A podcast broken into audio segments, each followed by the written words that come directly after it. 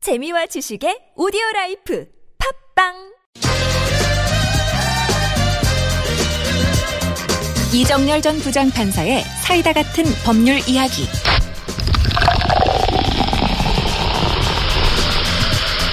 네.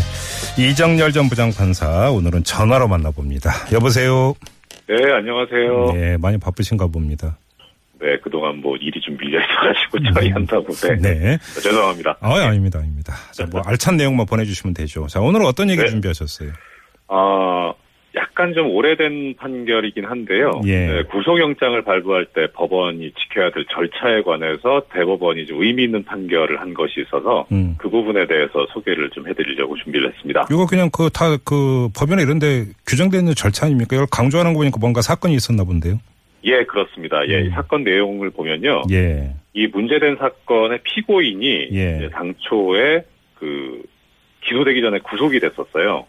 네. 그래서? 네. 예, 기소돼서 이제 재판이 시작이 되었는데 네. 그 재판이 진행되던 도중에 또 다른 사건이 있어가지고 음. 그 사건에 대해서 또 추가 기소가 있었습니다. 예. 그러니까 두 사건이 같이 있게 된 거죠. 다른 혐의가 발견되면 추가 기소 하잖아요. 예. 네, 그렇죠. 예. 그래서 이제 같은 피고인에 대해서 두 가지 그 사건이 기소가 돼서 재판이 시작이 되니까 네. 한 법원으로 사건이 이제 몰아진 겁니다. 그래서 병합해서 심리한다고 그렇죠. 하는데요. 병합 심리라고 그러죠. 네네. 네, 그렇습니다. 그래서 병합 심리가 시작이 됐어요. 그런데 그러니까 두 번째 사건, 두 번째 기소된 사건이 이제 병합돼서 시작이 되니까 처음 그 재판기일에서 검사가 이제 공소 사실하고 죄명하고 모두 절차라 그래서 재판 처음 시작할 때는 절차가 있거든요. 예.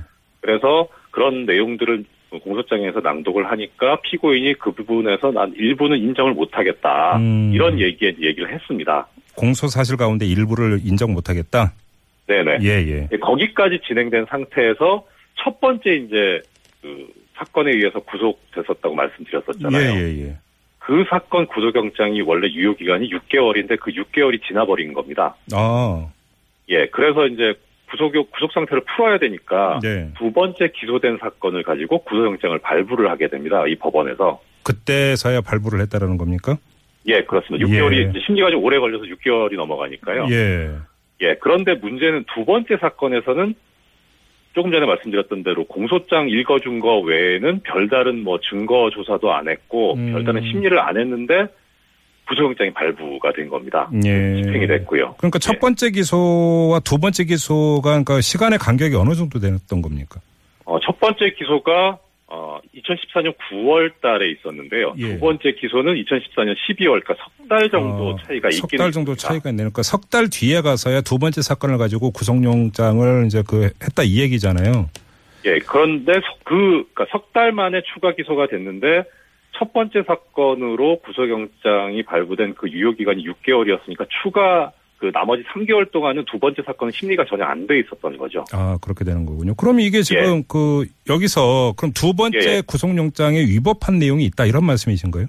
예, 그렇습니다. 그래서 일단, 어, 이- 이 사건에서 쟁점이 된 게 뭐냐면, 형사소송법에 72조에 보면 이런 조항이 있습니다. 피고인에 대해서 범죄 사실의 요지, 그리고 구속의 이유, 변호인을 선임할 수 있음을 말하고 변명할 기회가 준 후가 아니면 구속할 수 없다. 이런 규정이 있는데요. 네. 이 규정에 따른 절차를 지킨 거냐, 안 지킨 거냐, 이게 이제 문제가 된 겁니다. 자 여기서 잠깐만요. 제가 그러니까 궁금한 네. 게 하나가 생기는데요. 정리가 될 네네. 게 한 사람이 이제 한 가지 혐의만으로 기소되는 경우도 있고 네, 여러 가지 혐의가 이제 적용이 되는 뭐 얼마 전에도 또 이제 그 유명한 분 한 분이 18가지 혐의가 있지 않았습니까? 뭐 여러 가지 혐의로 아, 유명하신 이제 분. 네. 기소가 된 적이 있지 않습니까? 그러면 네네.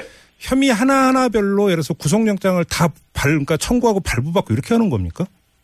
보통은 그렇게 하지는 않고요. 예. 그러니까 전체 혐의에 대해서 다 하는데 지금 이 사건은 특징이 뭐였냐면 예. 구속된 이후에 두 번째 사건이 수사가 되고 기소가 된 겁니다. 아, 시차가 있다 이 말씀입니까? 그러니까. 네, 그렇습니다. 아. 예, 일부러 그런 건 아니고요. 예. 통상적으로는 그 구속영장 청구 당시에 밝혀진 범죄 사실은 전부 다 기소를 아, 구속영장 청구서에 기재를 하는 것이 원칙이고 그렇게 해오고는 음, 있습니다. 그러니까 이제 예. 보통 일반적으로는 혐의가 여러 가지라도 다 한꺼번에 기소되는 단계에서 다 네, 그렇습니다. 적시가 되니까 네, 네. 이건 이제 나중에 밝혀진 거다 이런 말씀이시군요. 그러니까. 예, 그렇습니다. 아무튼 그럼 예. 이거에 대한 법원의 판단은 어떻게 됐습니까?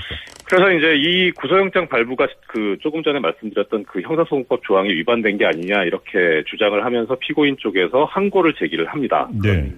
이제 항고법원에서 뭐라고 했냐면 공판기일에서 재판 과정에서 공소 사실이 낭독이 되지 않았느냐. 음. 그리고 변호인도 있었고 그래서 공소 사실에 관한 진술 기회도 부여를 받지 않았느냐. 예. 그래서 당신이 일부 부인도 했었고 음. 그런 변명을 할 기회가 주어졌으니까 이런 절차적인 권리가 실질적으로 보장된 것이다. 네. 라고 해서 구속영장 발부 결정이 적법하다라고 일단 법원에서 1차적으로 판단을 했습니다. 아 그래요? 예.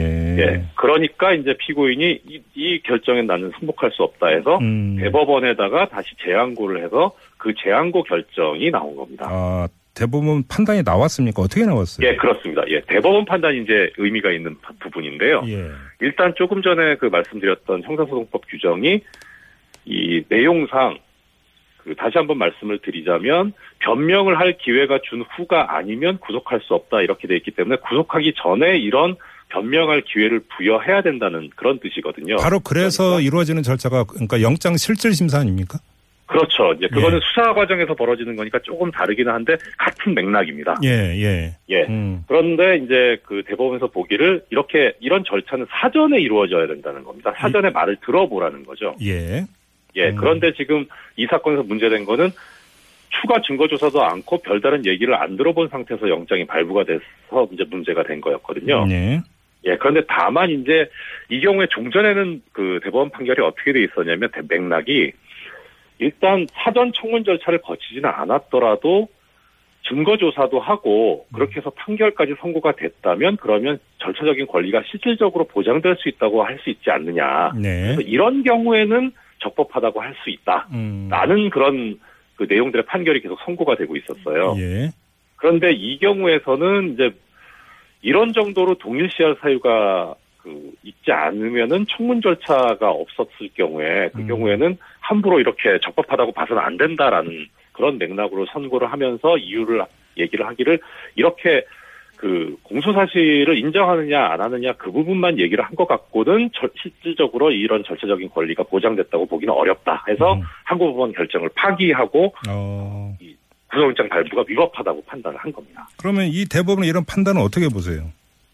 아, 일단 가장 중요한 원칙은 뭐 우리 청취자 여러분들께서도 알고 계시겠지만 아무리 범죄를 저질렀다고 하더라도 그래 그런 사람에 대한 형벌을 부과를 하려면 적법한 절차에 따라서 재판을 거쳐라라고 하는 게 헌법과 형사소송법의 정신인데 그렇죠. 예. 네. 그런데 예, 근데 이제 종전의 그 법원 결정들은 아까 말씀드렸던 대로 일단 기회를 줬으면 되는 거 아니냐 음. 이런 식으로 이제 형식적으로라도 지켜졌으면 적법하다 이렇게 해석을 해온 거였거든요. 예. 그리고 이제 파기된 그 한국법원 판단도 그런 그 맥락이 있었던 거고요. 음흠. 근데 이번 대법원 판결은 이제 그것만 갖고는 안 되고 네. 진짜 그야말로 증거 조사도 철저하게 하고 음. 해서 적법한 절차를 거친 것으로 그렇게 평가할 만한 정도가 돼야지 네. 안 그러면은 이건 유- 위법하다는 그런 내용이라서 예. 이 피고인 권리를 좀 더 실질적으로 보장해야 한다. 네. 그래서 인권 보장의 원칙에 한 걸음 더 다가간 음. 상당히 의미 있는 판결이 아닌가 싶고요. 그래서 이런 판결들 때문에 종전 판결들 때문에 사실 청사법정에서 이 피고인 권리가 제대로 보장이 안 되고 좀 형식적으로 좀 넘어갔었거든요. 네. 예, 그런데 이제 이 판결로 인해서 좀 더 한 걸음 더 이제 나아가서 피고인 음. 권리가 더 어, 좀 보장될 수 있지 않겠냐 이런 생각이 듭니다. 법원 스스로 그러죠. 네. 법원은 인권의 최후 보루라고. 그렇습니다. 그러니까 이제 인권의 최후 보루로서 기능하기 위해서는 피고인의 뭐 방어권부터 시작해서 누릴 수 있는 모든 권리를 또한 누리게 해야 된다. 이 취지라고 뭐 읽으면 되는 것 아닙니까? 네, 그렇습니다. 예, 그 측면을 조금 더 강조한 대법원 음. 판결로 해석할 수 있을 것 이 같습니다. 피고인의 권리가 조금이라도 이제 그 소홀하게 만약에 이루어진다면 거기서 자기 방어가 이루어지지 못하고 거기서 억울한 피해자가 네네. 넘으면 안 된다. 이런 취지. 네, 그렇습니다. 그렇게 예. 읽으면 되는 그- 거죠. 예, 진정으로 이 법원 판결에 대해서 승복을 할 수 있으려면 네. 피고인의 말을 좀 더 충실하게 듣고 예. 또 피고인이 얘기할 수 있는 그런 권리와 기회를 제대로 보장해야 된다. 그렇죠. 이런 취지라고 생각이 네. 듭니다. 재판이 최대한 공정하게 치러졌음에도 불구하고 결과에 따라서 이제 불만을 품는 경우도 많은데 네, 그렇습니다. 공판 예, 과정이- 그런 경우가 음. 예, 부실했다면 예, 그 뭐 법원에서 할 말이 예. 없죠. 네. 예, 그렇죠. 법원에서 그런 점에 대해서 뭐 홍보 부족이라고 스스로 이렇게 얘기를 하고는 있습니다만 홍보 부족의 측면이 없는 것도 아닌데 네. 보다 중요한 것은 그런 권리들을 과연 법원에서 실질적으로 보장하려고 했었는지 그런 그렇죠. 노력이 있었는지였거든요. 음. 네네. 예, 그런데 상당히 이 판결은 그래서 그런 의미에서 아, 그런 반성적 고려가 있지 않나 음. 그런 생각이 듭니다. 알겠습니다. 뭐 사실 이런 그 법으로 정해진 절차 이런 것들은 피고인 입장에 잘 모르고 이제 변호사도 되게 많이 노력을 했던 것 같네요. 보면 네, 듣다 그렇습니다. 보니까. 예. 네. 알겠습니다. 자 오늘 말씀 여기까지 듣죠. 고맙습니다. 예, 고맙습니다. 안녕히 네. 계십시오. 지금까지 이정열 전 부장판사와 함께했고요.